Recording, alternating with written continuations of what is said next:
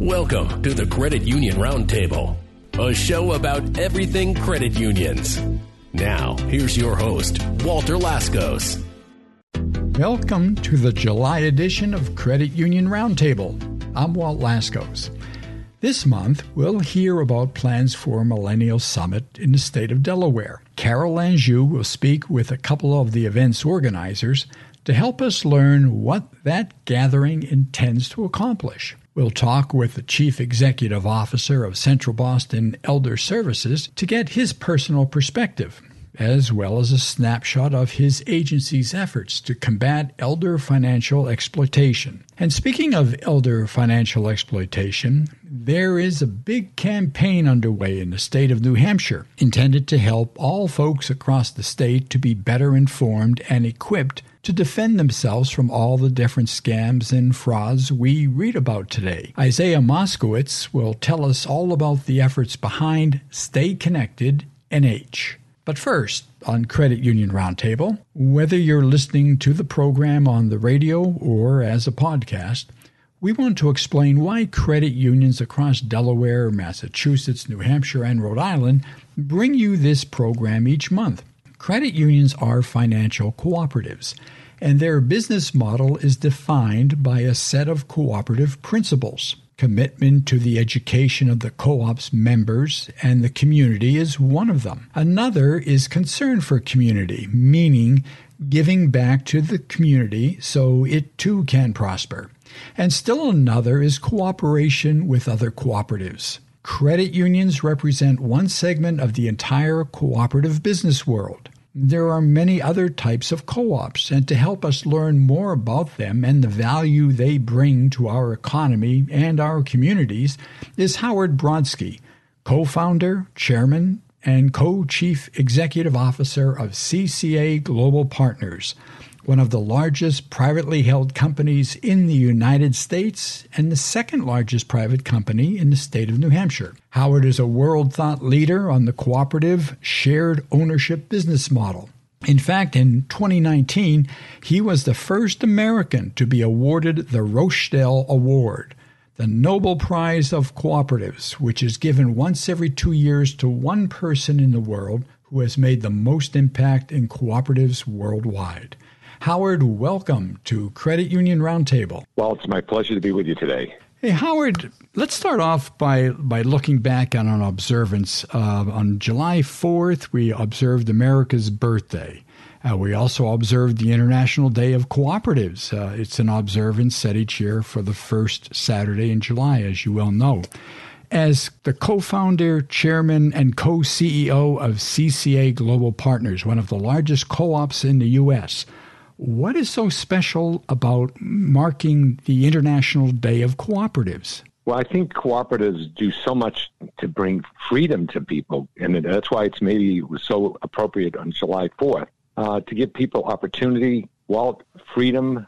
Co-ops have an enormous impact on our society, and I think very few people are aware of it or don't even understand it. I think most people's understanding of cooperatives is they think of their local food co-op or something other, or they don't realize that the credit unions and there's housing co-ops and utility co-ops and purchasing co-ops, they really have had an enormous impact in our lives and a positive impact to really give people choice and opportunity. And that's why on our Independence Day, isn't that what our independence did? It gave us choice and opportunity and freedom. Yep, it really does resonate. And I agree with you that this year, having both events falling on the same date, I think really tells us something. And I hope that we have really caught the message, particularly with the values that we'll talk a little bit about with cooperatives. But, you know, I would like you to talk to us a little bit about CCA Global Partners. You know, it's the company you co-founded. And let's use it as an example. How does CCA Global Partners as a business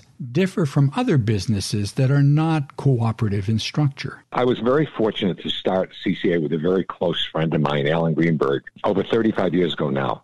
And what we really want to do is we wanted to give people the opportunity to have an independent family business compete against national chains. And while we started in the floor covering industry and we slowly moved on to other industries, what we realized was that the family businesses in America, which I believe are the heart and soul of our country and the fabric of our community, it wasn't a level playing field. They couldn't compete with national chains on buying power, and marketing, and training, and real estate negotiation, insurance. And what a cooperative does is it keeps them independent. It keeps them owning their own family business, but gives them the scale they need to compete. And probably what's unique about a cooperative is, so even though I founded it, I'm chairman of it, co-CEO of the company, I don't own a share of the company, which people find astonishing. So our company is over a $12 billion company. And any founder that you would find today of a $12 billion company would be very wealthy. But cooperatives are about the people.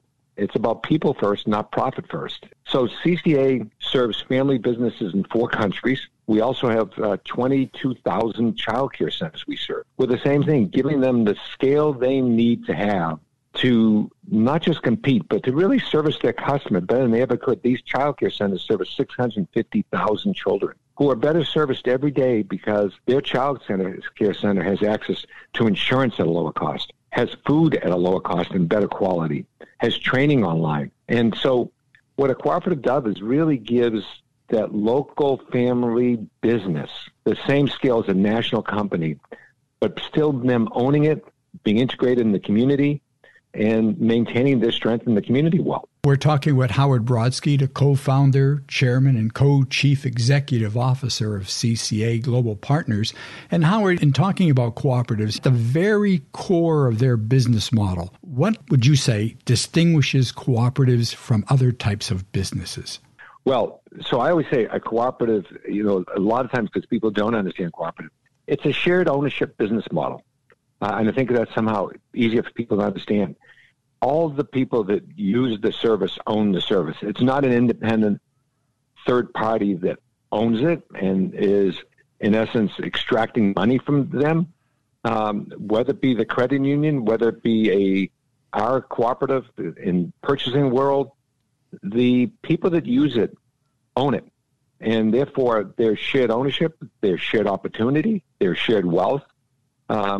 It is the ultimate model to me of the way our society should work. And the cooperative, unlike almost any other business, matter of fact, any other business, is really defined by 7 principles. It is a process that's open to all people of all races without discrimination. It's democratically controlled. What I always say is I think there are 2 choices we have in our world. And one is our existing model, which most people find themselves as powerless and hopeless, and it's top-down control. And the cooperative is an inclusive, empowered model. Well, it includes people who each have an equal vote, and it is about really democratic control and shared equity. It is not shared equity in most companies. The equity is shared by outside stockholders. And I'd say with cooperatives, it's about collective social good and long-term results, and not something that's just good for a few people extracting money from the system. If you look at our society today, I think we're at a critical point in our society where 5 people in the world own as much wealth as half the world's population. It's an astonishing number when I think of that, because what it really says to me is the inequality has reached a level that is it's not sustainable. I was going to say, Howard, you are absolutely right, because when you think about everything that's going on today and all the conversation that we're having about equality and social and economic justice and all that, and then you look at what cooperatives can bring to that discussion, and even more so, not so much the discussion, but to the way corporate America does business, to the way our government is run, and and possibly even to the way we treat each other on a daily basis. We could learn so much from cooperatives, and I think that you're absolutely hitting on it right there when you talk about the world in which we live and where we find ourselves and what we can learn from cooperatives. And give us some more insight and share with us about how you see that operating, because I think that is the key message that we have to take from observing the Independence holiday at the same day of the International Day of Cooperatives. Well, I think it is. And, I think the inequality has grown enormously. The inequality, the gap has doubled in the last 30 years in America. And we are the worst nation in the world for our inequality level is worse than any other nation of advanced nation in the world, and that's not a good place to be. And you know, when you look at and black family in America has an average net worth of $17,000. The white is 10 times more at $170,000. Jeez. But what you find with cooperatives, Walt, is cooperatives again are open by its very nature. Membership's open to people of all races without discrimination. It's democratic controlled, and you have one vote regardless of their participation in the business. It is equality for every person, and isn't that what everybody's trying to have now, an opportunity? I always say people don't want subsidy. They need subsidy. People want opportunity, and I think what co-ops do is they give people opportunity. They give people hope, and they have worked in our society for so long, but I think there's a contemporary, I call it cooperative model, which really addresses the entrepreneurship today. I think a lot of people don't realize that cooperatives can be very entrepreneurial, and they can be large. Well, there are, you know, co-ops like ours, even bigger, that are $20, $30, $40 billion co-ops. But the difference is they're owned by their members. The wealth is shared by their members. It's not top down. It's, you know, I always say cooperatives are a force of good.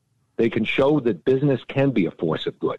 I define it as capitalism with a conscience, because I think a lot of capitalism today is without a conscience. Howard Brodsky, co-founder, chairman, and co-chief executive officer of CCA Global Partners. Howard, thanks for being with us today on our program. Well, it was my pleasure to be with you. Thank you so much. Hold on to your seat, because when we come back, we're going to hear how New Hampshire is staying connected. This is Credit Union Roundtable on the Better Values, Better Banking Media Network. This is the Credit Union Roundtable. We're all doing our part to help prevent the spread of the coronavirus, like washing our hands, covering our cough or sneeze, and maintaining a safe social distance. Credit unions are doing their part, too. Drive-through teller stations, ATMs, debit and credit cards, and banking apps give members continuous access to their accounts, and at the same time ensure everyone's safety. Like always, when times get tough, credit unions are there for you. We stand stronger together. Market volatility has never been higher, but we'll get through it. Hi, this is Barry from the Armstrong Advisory Group. The advisors at my firm have over 100 years of combined experience in the financial services industry, and we'll be there for you as we navigate through this crisis. Set up your free consultation today at armstrongadvisory.com. That's armstrongadvisory.com. Securities offered through Securities America Incorporated, member FINRA SIPC, and advisory services offered through Securities America Advisors Incorporated. Michael Armstrong, representative. Armstrong Advisory Group and the Securities America companies are unaffiliated. We're all doing our part to help prevent the spread of the coronavirus, like washing our hands, covering our cough or sneeze, and maintaining a safe social distance. Credit unions are doing their part, too. Drive-through teller stations, ATMs, debit and credit cards, and banking apps give members continuous access to their accounts, and at the same time ensure everyone's safety. Like always, when times get tough, credit unions are there for you. We stand stronger together. Learn more about credit unions anytime at bettervaluesbetterbanking.com. Now, back to the show.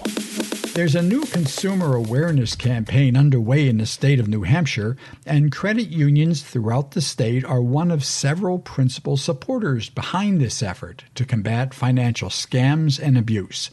Isaiah Moskowitz joins us now to help us learn all about it. Isaiah?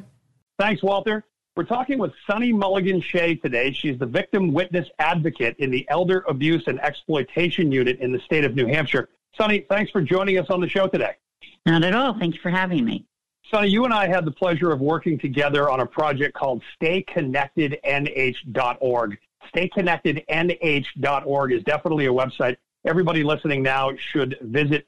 This site was put together really to help explore and prevent financial exploitation. Sunny, talk about your role at the AG's office, and we'll ultimately get to where you and I partnered with Stay Connected NH, but you're the victim witness advocate in the Elder Abuse and Exploitation Unit. Talk about your role and what you do on a daily basis up there in New Hampshire.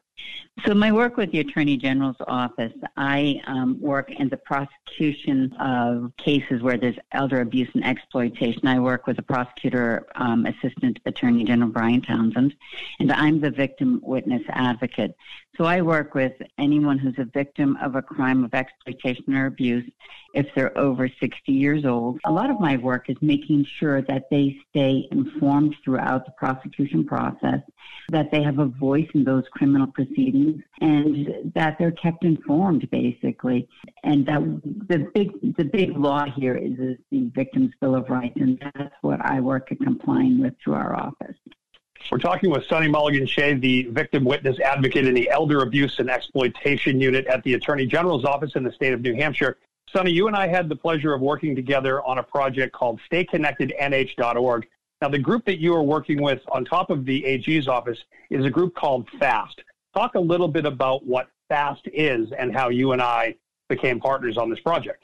All righty. So part of my role in the Attorney General's office with elder abuse and exploitation is that we've recognized that what we really need to do a lot of is education of the public, education in the community, of anyone, of caretakers, of bankers, of credit unions, of the aging population themselves. Anyone who will talk to us and listen to us, we're going to engage with. So one of those rules came when I first took up my position at the Attorney General's office. There was a committee called FAST, which is Financial Abuse Specialty Team. It's a wonderful group of folks comprised of a multidisciplinary range of people. We have bankers, we have credit unions, we have the U.S. Attorney's Office, my office, the Bureau of Elder and Adult Services, the Alzheimer's Association, as I said, a great range of folks from many paths, but all who are stakeholders in the work with the aging people in New Hampshire. So about a year and a half, 2 years ago, it was a year ago last spring, we had a convening where we brought together those stakeholders to discuss what did they want to see throughout New Hampshire. What did they feel was the most important thing for us as a committee to focus on? And what came out from that meeting, that convening, was they wanted us to look at education and public service announcements and getting the word out to the general public in New Hampshire that this exploitation is going on, that scams are going on, and to put in place services. Through that FAST committee, Cheryl Steinberg from New Hampshire Legal Assistance applied for a grant. And she did that. She applied for that grant from the Endowment for Health. And we received that. And then there was also contributors to this initiative, and that was the Bank of New Hampshire, Service Credit Union, and the New Hampshire Credit Unions.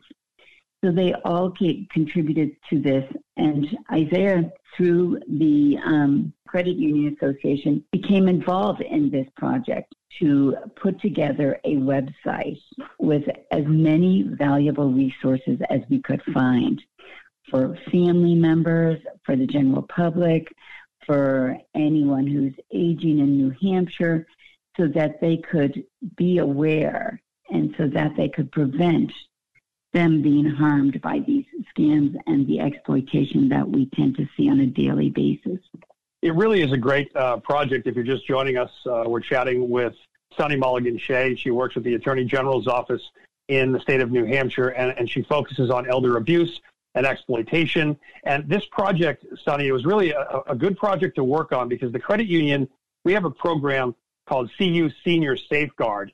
And if you go to bettervaluesbetterbanking.com, you can see this CU Senior Safeguard, and for years, the credit unions in all four states where our association is, in Delaware, New Hampshire, Massachusetts, and Rhode Island, we were touring around to senior homes and educating towns and educating seniors and their caregivers just about all of this elder financial abuse and how people could see the signs and hopefully avoid this. And it really, it took off. It was very popular. And when I met you folks, I said, here's a perfect opportunity. This is the opportunity where credit unions can now work with banks, and we can work with other companies, and we can work with other decision makers in our communities to try to put an end to financial exploitation as a whole. I mean, it is a problem. It is a $40 billion a year problem that it's not going away. And as soon as we catch up with the scam, whether it's a romance scam or a text scam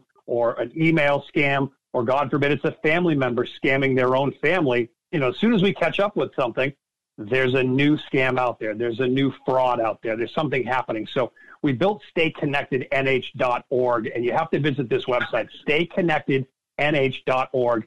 It's a wonderful resource center. And you mentioned it just now, Sunny, all of the folks at the New Hampshire credit unions, the folks at the Endowment for Health, Service Credit Union, Bank of New Hampshire, and many other offices all got together.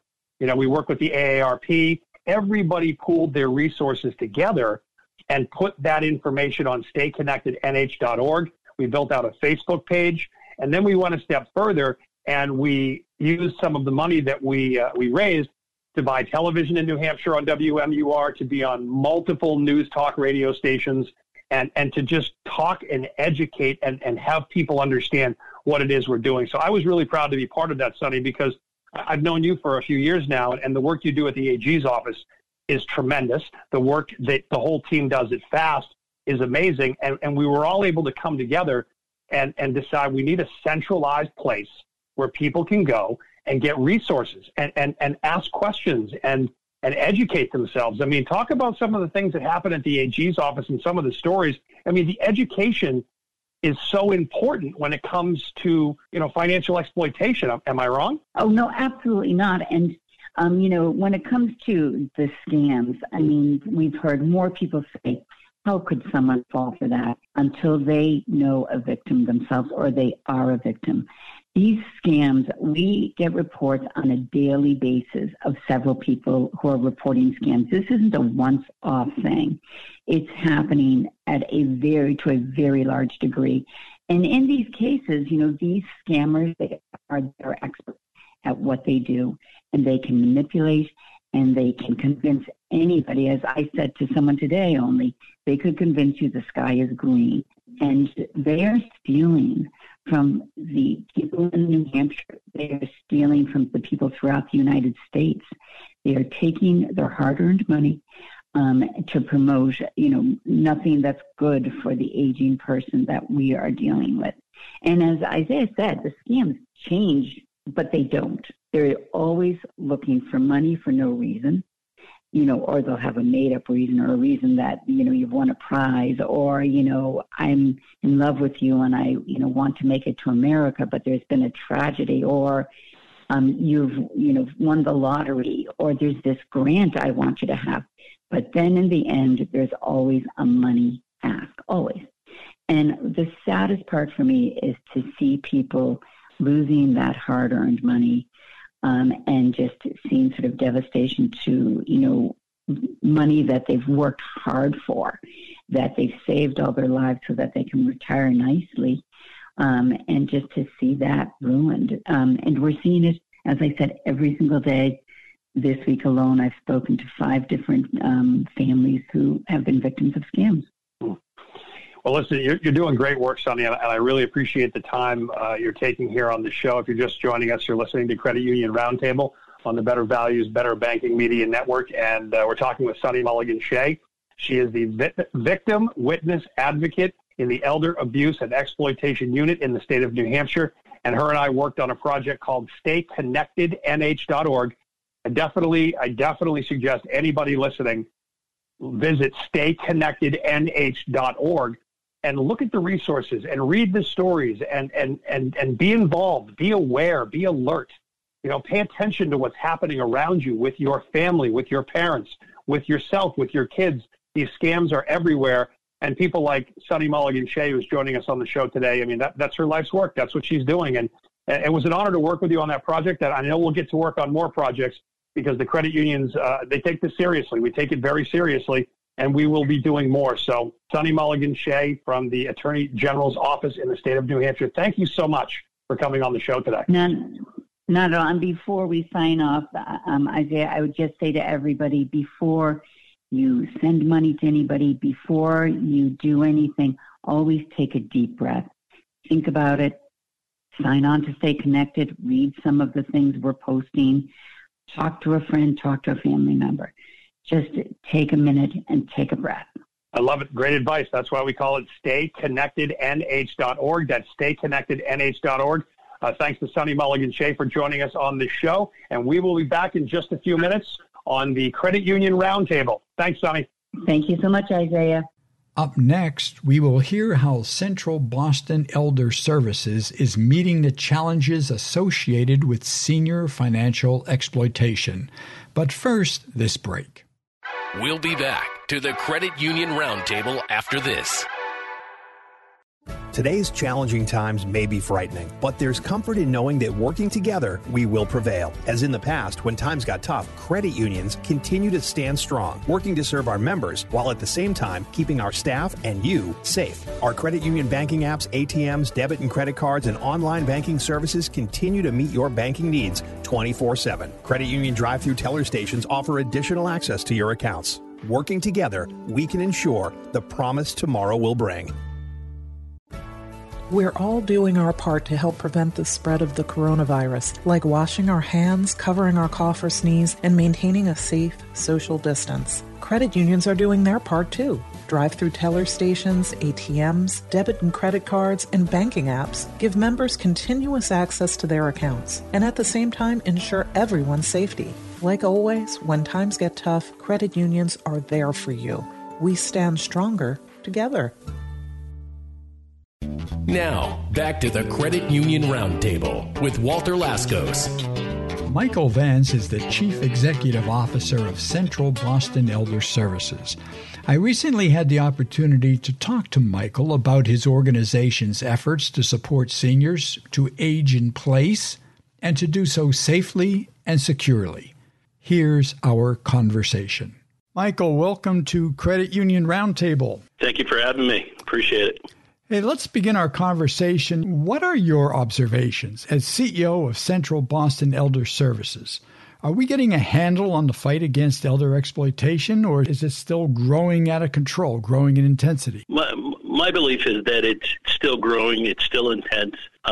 Obviously, as every day, happens, something else is going on at the same time. I mean, we're in unprecedented times with a pandemic and social unrest at the exact same time, in the middle of a political race as well. So there's all kinds of external factors that are affecting seniors today that I see, especially in the city of Boston. I could just imagine, Michael, because, when you think of it, there's so much to contend with today from the standpoint of social justice issues, and then you have the pandemic going on. I mean, it's like, what more can we be asking our seniors, to endure when you think about it?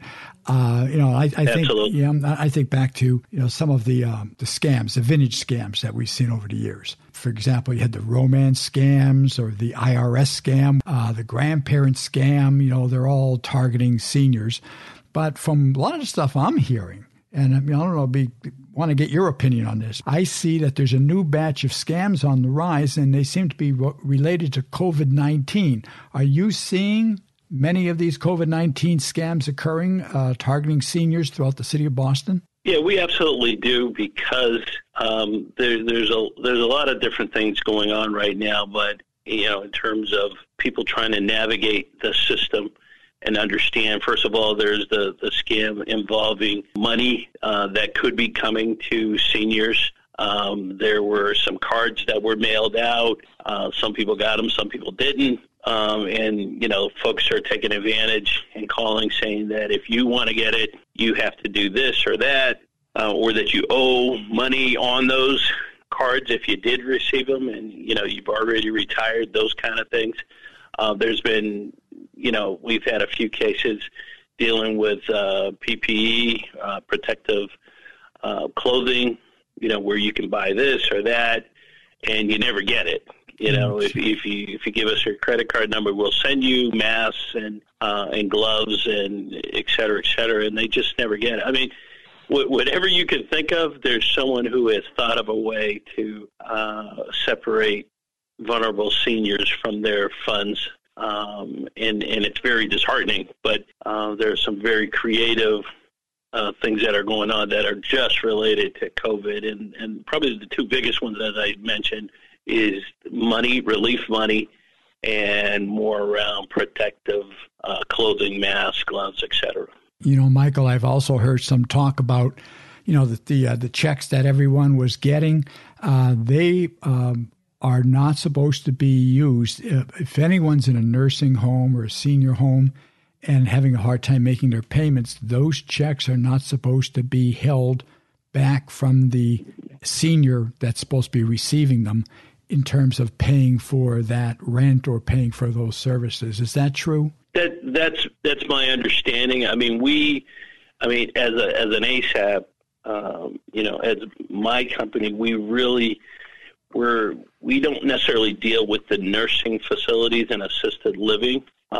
Most of our consumers, obviously, are the ones that we're trying to keep aging in place and to keep them at home. We do keep up, obviously, because that is, unfortunately, where folks tend to go into nursing home and assisted living when they're unable to stay at home safely or there's not a caregiver. But I have heard them, and we are aware of those. But generally, you know, we run the protective services. The majority of our consumers, obviously, are still at home or still in the community. Yeah, I would guess to say, Michael, that and if your agency did get a phone call about something that's related like that, you guys are there to really help the constituents, the seniors, the elders throughout the city of Boston. And if you don't particularly specialize in that area, I'm sure that you're able to guide that senior to the right agency or the right people that can help. Is that true? Absolutely. I mean, we work closely with the Attorney General's office as well as the DA. You know, we refer, you know, serious abuse to the DA's office on a regular basis already. So if somebody called us and we became aware, we're not going to turn our back and say that's someone else's problem. We are going to take it and run with it and make sure that the proper authorities know what's going on with that senior in the city of Boston. And, you know, Michael, I think I have to really say that's what I really love about the city of Boston. I mean, everyone there with the administration really works together to really help the constituents and, you know, and help the folks. I do a lot of work and, you know, assistance with the Age Strong Commission. And I see, I mean, my God, I see the challenges that working to protect, you know, seniors within the city of Boston, how challenging that is when you think of the various different cultures and languages of those that are part of the city of Boston and being able to try and communicate to those various audiences is challenging enough. And then you get the whole thing of the scams on top of it. I mean, you know, I kind of really respect, you know, the work that your agency does. And speaking of Central Boston Elder Services, tell us a little bit more about the work that your agency does. So we're one of 24 what are called ASAPs in the state, and we're one of 20 that have protective services. So there are 3 ASAPs in the city of Boston. There's Ethos and Senior Home Care, and the 3 of us together work together with Age Strong, and Emily Shea is an awesome commissioner and known her for years. And the mayor, as you said earlier, he's committed to seniors aging in place. He is very serious about seniors in the city of Boston. But what we do at Central Boston Elder Services is we have about 8,000 consumers that we make sure that they can age in place. And so we contract with about 60 different providers who provide in-home care for these individuals. And they range from a couple hours a day or a couple hours a week to some folks who have 6 or 7 days worth of service where someone will come in and either it's companionship, it's light chore, it's heavy chore, it's it runs the gamut of whatever the need is. And at the end of the day, as long as it is cheaper than being in a nursing home. It's a benefit to the state. And more importantly, people are allowed to age. They're allowed to age in place with dignity and respect. So it's a pretty good deal. It's very rewarding work. As I said, we have about 8,000 consumers. We also own a senior housing for 57 seniors, affordable housing right next door on our campus. So we stay busy with all of our different services that we offer, as well as we have an elderly housing development that we take care of at the same time. So. And we're talking with Michael Vance, Chief Executive Officer of Central Boston Elder Services.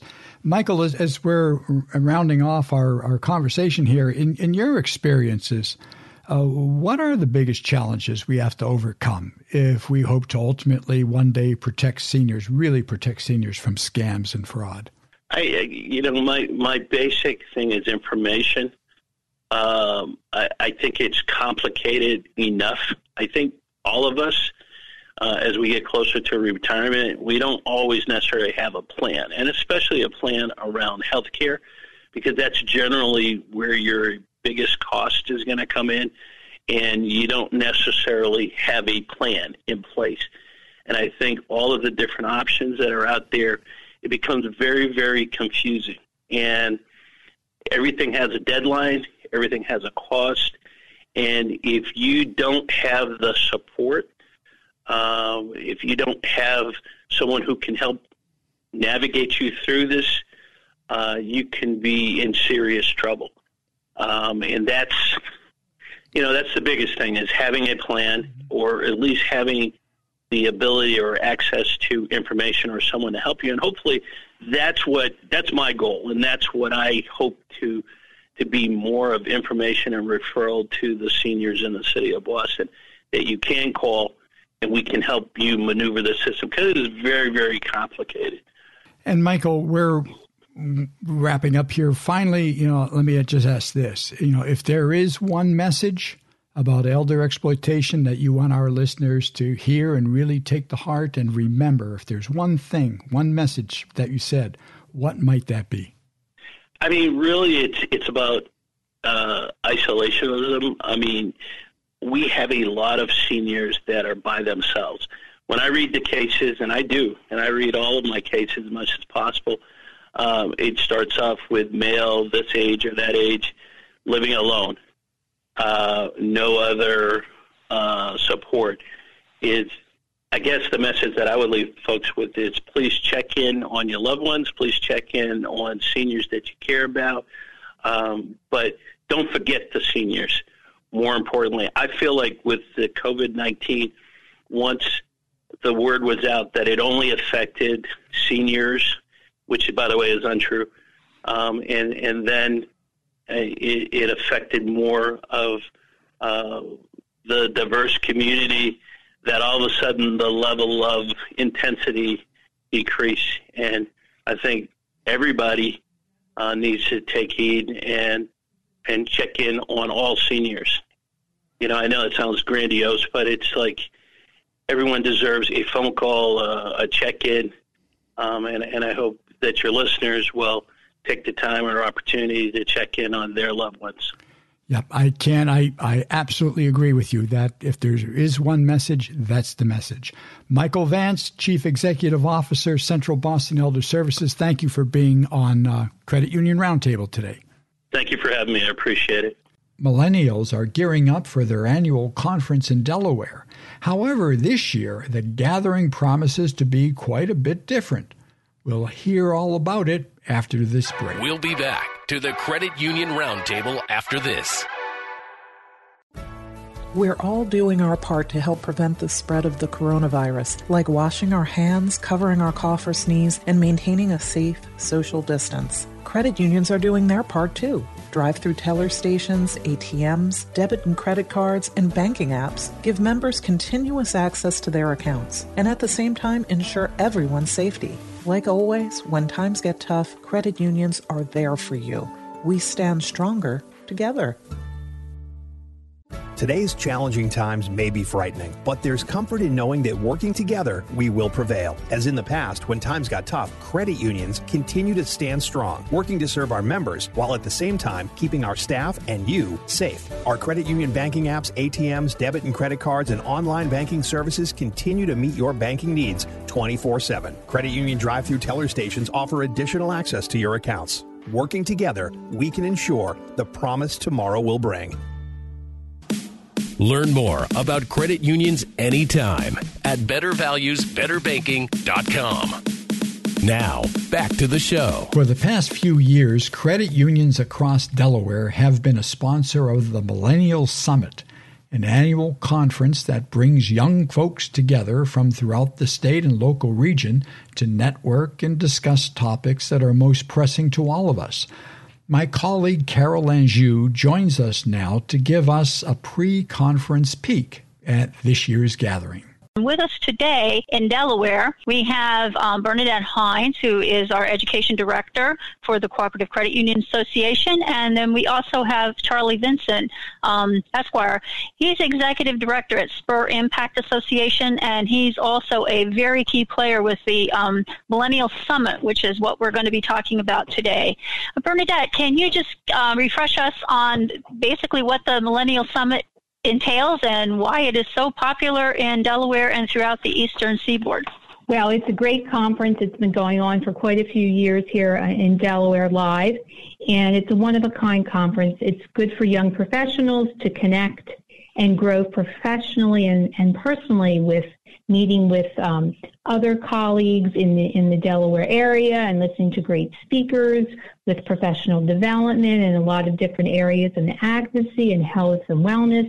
So they get to connect over a few days and really exchange a lot of ideas. Okay, so you're saying connect over a few days.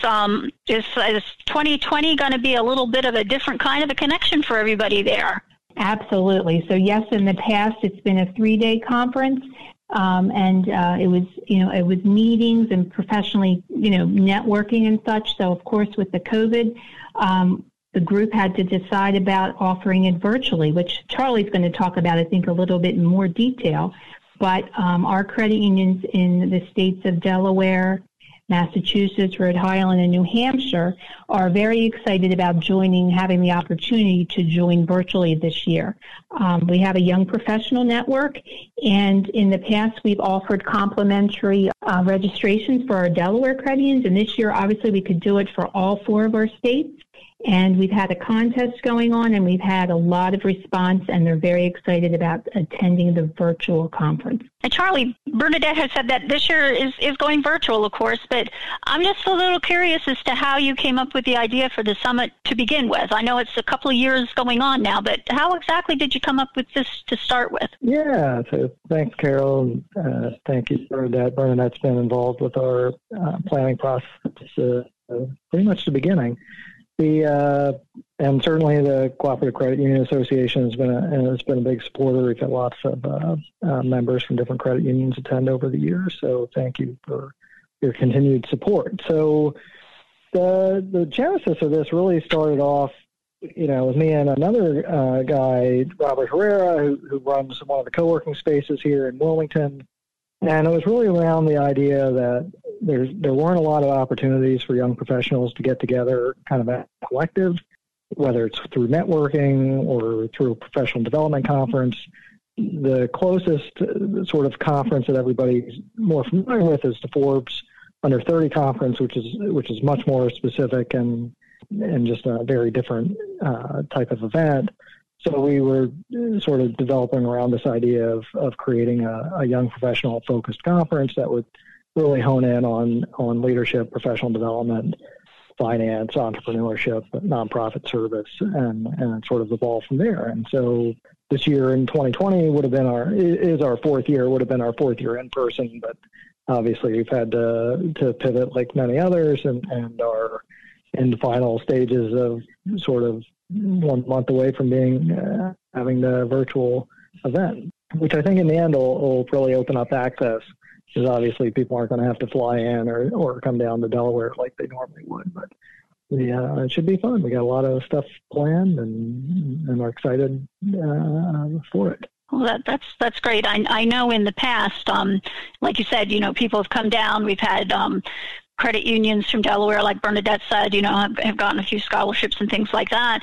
And opening it up, I mean, in the past, I think you've had people from Pennsylvania, New Jersey, New York, you know, come down to it, like you said.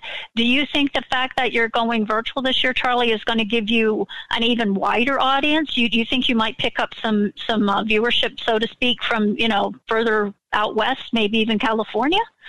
Yeah, I think so. We've got certainly, I think right now, we've had somebody register from the state of Washington and from Colorado. And I think we have a couple friends that live in Hawaii who have told us they plan to register. So last year we had 18 different states represented. A lot of those are through the speakers because we really try and develop out the panels to have a wide cross-section of sort of local and national thought leaders. And so I would imagine, you know, just in attendance alone, we might be able to break that record from last year. So it'd be great to have sort of representation from all 50 states. Certainly, you know, up and down this eastern seaboard, I think is a realistic goal for this year. And, you know, hey, if we can get half the country there over 3 days listening to a lot of the experts, and I know Bernadette was going to talk a little bit about the panel they put together for part of the finance track, but yeah, the more states, the better. There's certainly a lot of young professionals all over that are looking to get more involved in their community, and this is a great place to learn how to start. Well, it certainly is expanding. I'll tell you, you go from, you know, a pretty much local thing to a regional, now basically national. Next year, the world. Yeah, we're going there. Yeah, we're going to go there. Bernadette, I know that you've been involved, as Charlie said, and you said since the beginning, with putting together panels about financial education of different sorts. Last year, I think you were kind of doing some budgeting and things like that with young professionals, kind of letting them know more about the basics of finances and things like that. This year, it's a little bit of a different track, I think, isn't it? What's up for this year? Yeah.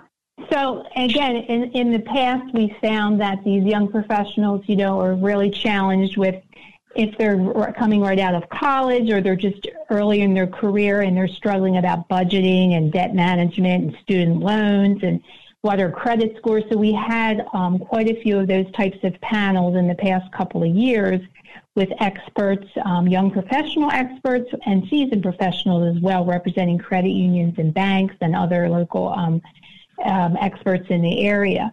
So from that, those have been standing room sessions. I mean, just the amount of attendance and the questions, it just has been great. And from that, last year, we had a lot of people started to ask more about these scams that are going on and fraud. And so we felt as though as a finance committee, it would be great to have a session dedicated to that. So that's what we're doing this year, and it's called Is It a Scam? And we have a moderator from the State of Delaware's Department of Justice, the Deputy Director, Regina Schoenberg. She's going to moderate the group. And we have three great panelists. We have a gentleman from the Better Business Bureau that's going to be speaking on different types of scams that have been going on, employment scams, the fake check scams, online purchasing scams.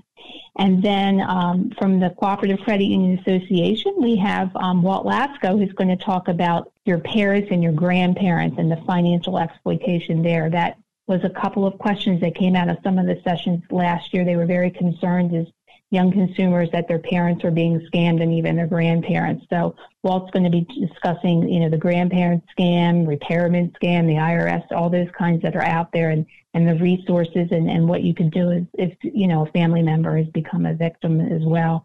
And then we're going to close with Paul Mitchell, and he's actually a young professional with MassMutual of Greater Philadelphia, and he's going to tie it together to talk about what all these scams are, but now what are some good investments as a young professional that aren't scams, and some ideas about that, talking about like your 401k and things that you can be looking at to start investing and going forward. So it's going to tie up also about insurances and things, and it's not like anything, it's not a sales pitch, it's just to educate the young professionals because they're kind of struggling on, you know, what insurances they should have, you know, short-term, long-term disability, all kinds of things. So we feel as though the panel will be there for them to let them know about these opportunities, and then also to ask a lot of questions, because usually that's the best way to learn.